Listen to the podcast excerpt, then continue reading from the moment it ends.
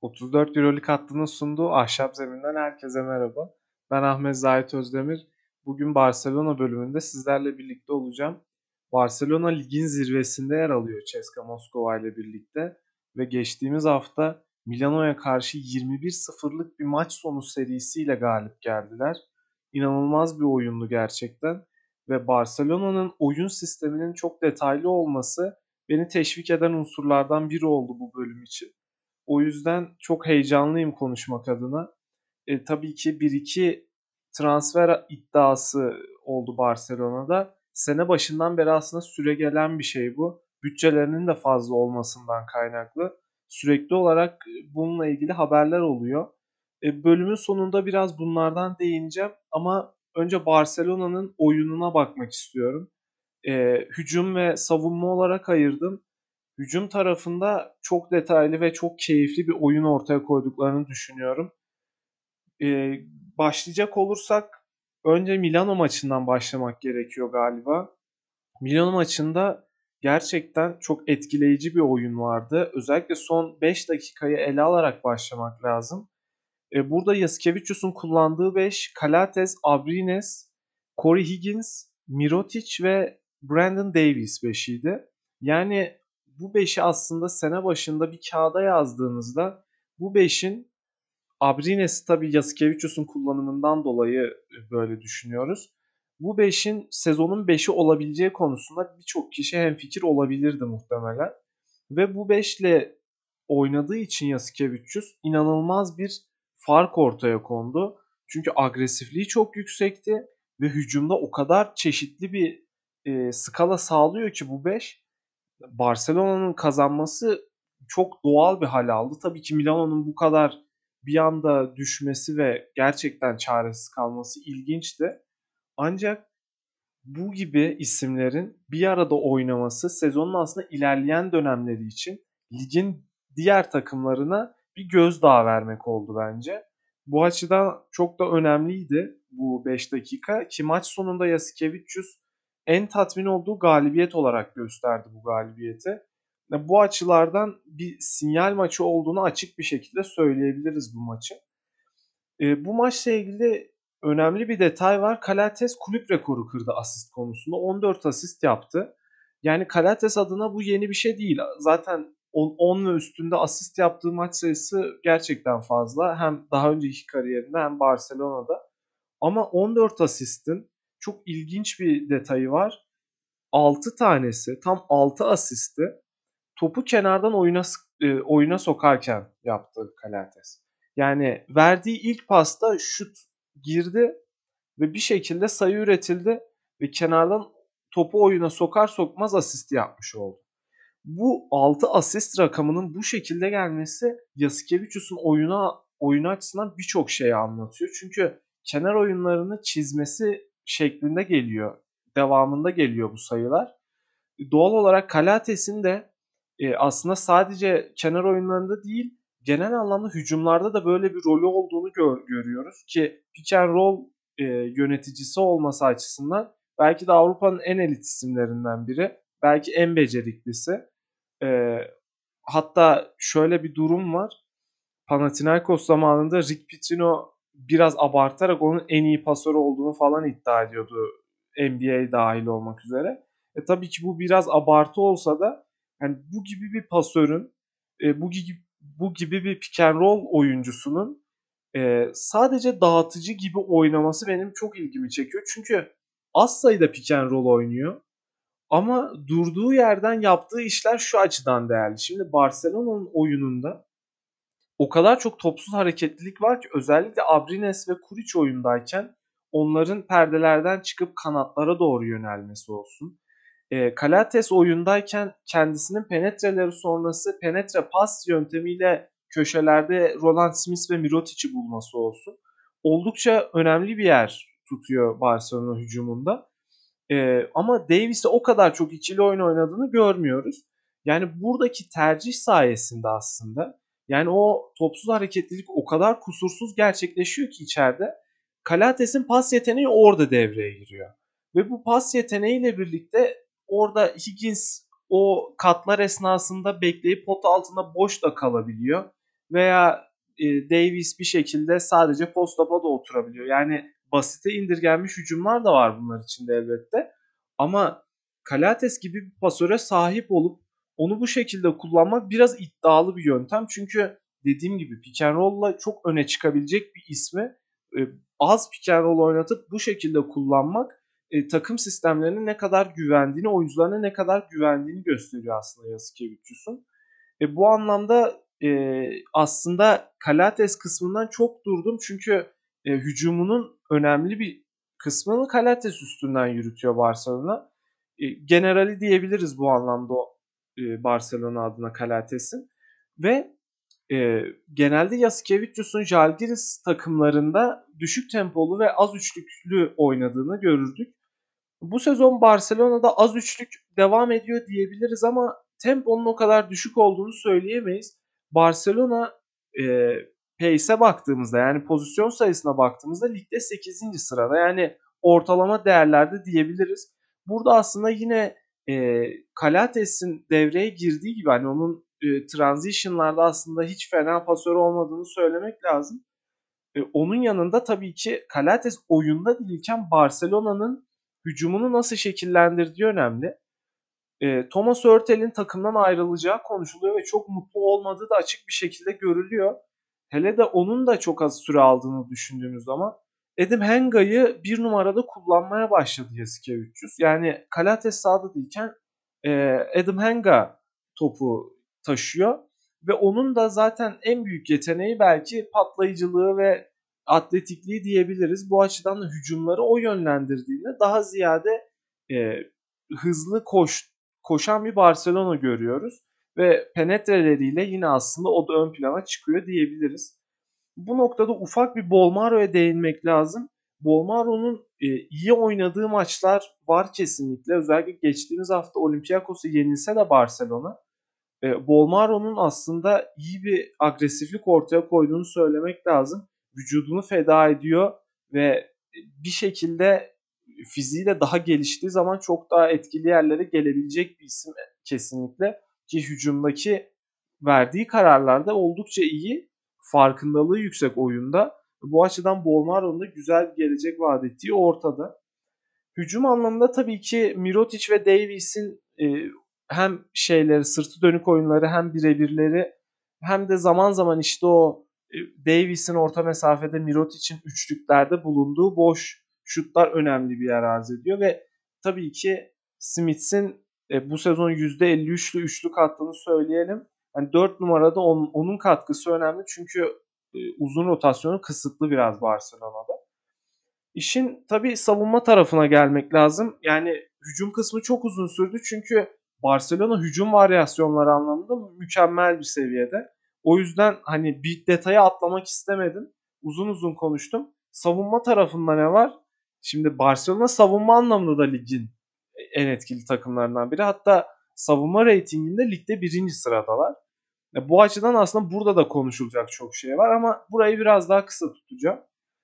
Barcelona'nın 10 galibiyeti 3 yenilgisi var. Bu kazandıkları 10 maçta rakiplerini sadece 68 sayıda tutuyorlar ve bu çok etkileyici bir rakam. 70'e çıkmaması bu ortalamanın gerçekten çok etkileyici etkileyici ve burada e, fiziksellikle birlikte geldiğini söylemek lazım büyük oranda. Ama tabii bunun onun yanında da ilk 5'te Oriola gibi bir ismi tercih etmesi. Tabii Kalates'in bilgisi yüksek savunmada.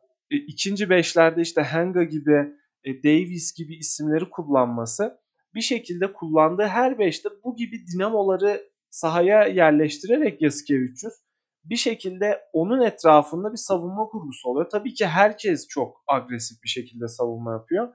Ama bu isimlerin olması sahada ve bunların e, savundukları oyunculara yapılan baskılar çok değerli oluyor. Ve Barcelona adına şunu da söylemek lazım. Rakiplerinin yüzdelerine baktığımızda e, ikiliklerde yüzde 49'da tutuyorlar rakiplerini ve ikilik yüzdesi açısından bu çok iyi. Ligde de en iyiler bu anlamda. En düşük yüzdeyle ikilik kullandırtan takım Barcelona. Üçlüklerde de aslında benzer bir görüntü var. En iyi dördüncü savunmacı diyebiliriz üçlük anlamda. %33'te tutuyorlar rakiplerini. Bu anlamda e, Barcelona'nın ne kadar etkili bir takım olduğunu söylemek lazım. E, tabii ben Barcelona'yı konuşuyorum ama son 4 maçta Asvel ve Olympiakos gibi takımlara yenildiler. Bunlardan da bahsetmek lazım. Özellikle savunma tarafında bahsetmek istedim bu iki maçta. Çünkü e, Asvel biraz daha geçiş oyunlarında, biraz daha böyle hızlı tercihlerde bulunarak kazandı bana kalırsa. Keza Olympiakos da öyle diyebiliriz. Tabii ki Olympiakos'un Sulukas önderliğinde daha farklı bir oyun oynadığı ortadaydı. Ama e, hızlı kullandıkları top sayısı da hiç az değildi. Barcelona aslında hiç fena geri koşan bir takım değil. Ama bunun gibi bir iki maç çıktığı zaman yenilebilecek bir takım olduklarını da görmüş olduk. Yani onların konsantrasyonuyla birlikte aslında her şey üst düzey oluyor. Ve e, Milano maçı devre arasında da aslında Yasikevicius böyle bir şey söyledi. Milano'dan e, 40-50 gibi böyle yüksek bir sayı yedi ilk yarıda Barcelona. Ve Yasikevicius bundan buna dem vurarak şöyle bir şey söyledi. Yani agresif olabiliriz ama konsantre olmalıyız ve kafa olarak bilincinde olmalıyız dedi. Bu açıdan da Barcelona'nın savunmasının birçok maçta böyle olduğu ortada ki Barcelona rakiplerini 68 sayıda tutuyor. Ama zaman zaman bunun düştüğünü gördük. Ben orada zaaf olarak özellikle 4 numaraları öne çıkarmak gerektiğini düşünüyorum. E, Mirotic ve Roland Smith e, yıpratılabilecek isimler savunmada bana kalırsa. E, zaman zaman ağır ağır kalabiliyorlar. Özellikle dediğim gibi geçiş oyunlarında o uzunlar sahadayken zaaflar daha çok ortaya çıkıyor. Yoksa onun haricinde hiç fena kısaların geri koşması hiç fena değil. E, bunu da söylemek lazım. Bir de Pierre Oriola tabii ki orada agresifliği sağlayan önemli isimlerden. Onun da ben biraz hani hücumda çok hafif tabirle sakar olduğunu söylemek istiyorum. Yani Oriola'nın aslında e, takıma kattıkları şeyler değerli. Hatta ilk 5 tercihlerinde de genelde yer alıyor. Ama orada biraz Mirotic'e kayan ilgiden dolayı rahat pozisyonlar bularak sayı üreten bir isim Oriola. Onun haricinde böyle basit top kayıpları, komik hücumlara böyle imza atabiliyor. O açıdan da keyifli. Son olarak e, ne ekleyebilirim? Şunu söylemek lazım. E, takım kadro ile ilgili Kuric'in üçlük yüzdesinden bahsetmek istiyorum. Geçen hafta Asvel değerlendirmesinde hani ikinci ve üçüncü Asvel'den de birinci kimde? Birinci Kuric'ti. Kyle Kuric maç başına 2.27 üçlük atarak ve bunu %69 yüzdeyle yaparak gerçekten inanılmaz bir işe imza atıyor. Yani e, bilmiyorum Kyle Korver'la adaş olması aklıma geliyor benim. Bu o, o bu kadar yüzdeli üçlük atmaya devam ettikçe ama %69 üç, e, %69'luk bir yüzdeyi 2.27 üçlük atarak yapmak herhangi birisine benzetilecek bir şey de değil bana kalırsa.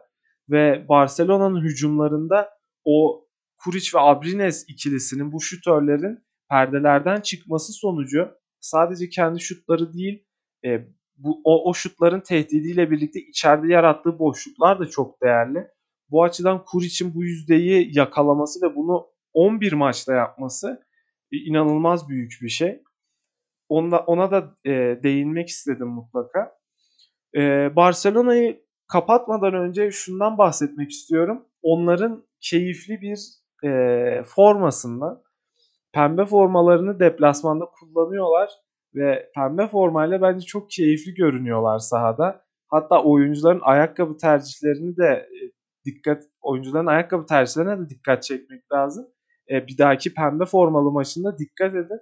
Ayakkabıları da pembe olduğu için güzel bir kombin sunuyorlar ve keyifli bir görüntü oluyor. Tabii ki bunu genel anlamda aslında e, çok formalarda kullanılmayan her renkte görüyoruz. Eğer böyle renkler varsa formada ayakkabıları ona göre kombinleme durumu oluyor elbette. Ee, bu açıdan da keyifli oluyorlar. O maçlarda gerçekten Barcelona'yı izlemek ayrı bir e, zevk veriyor bana.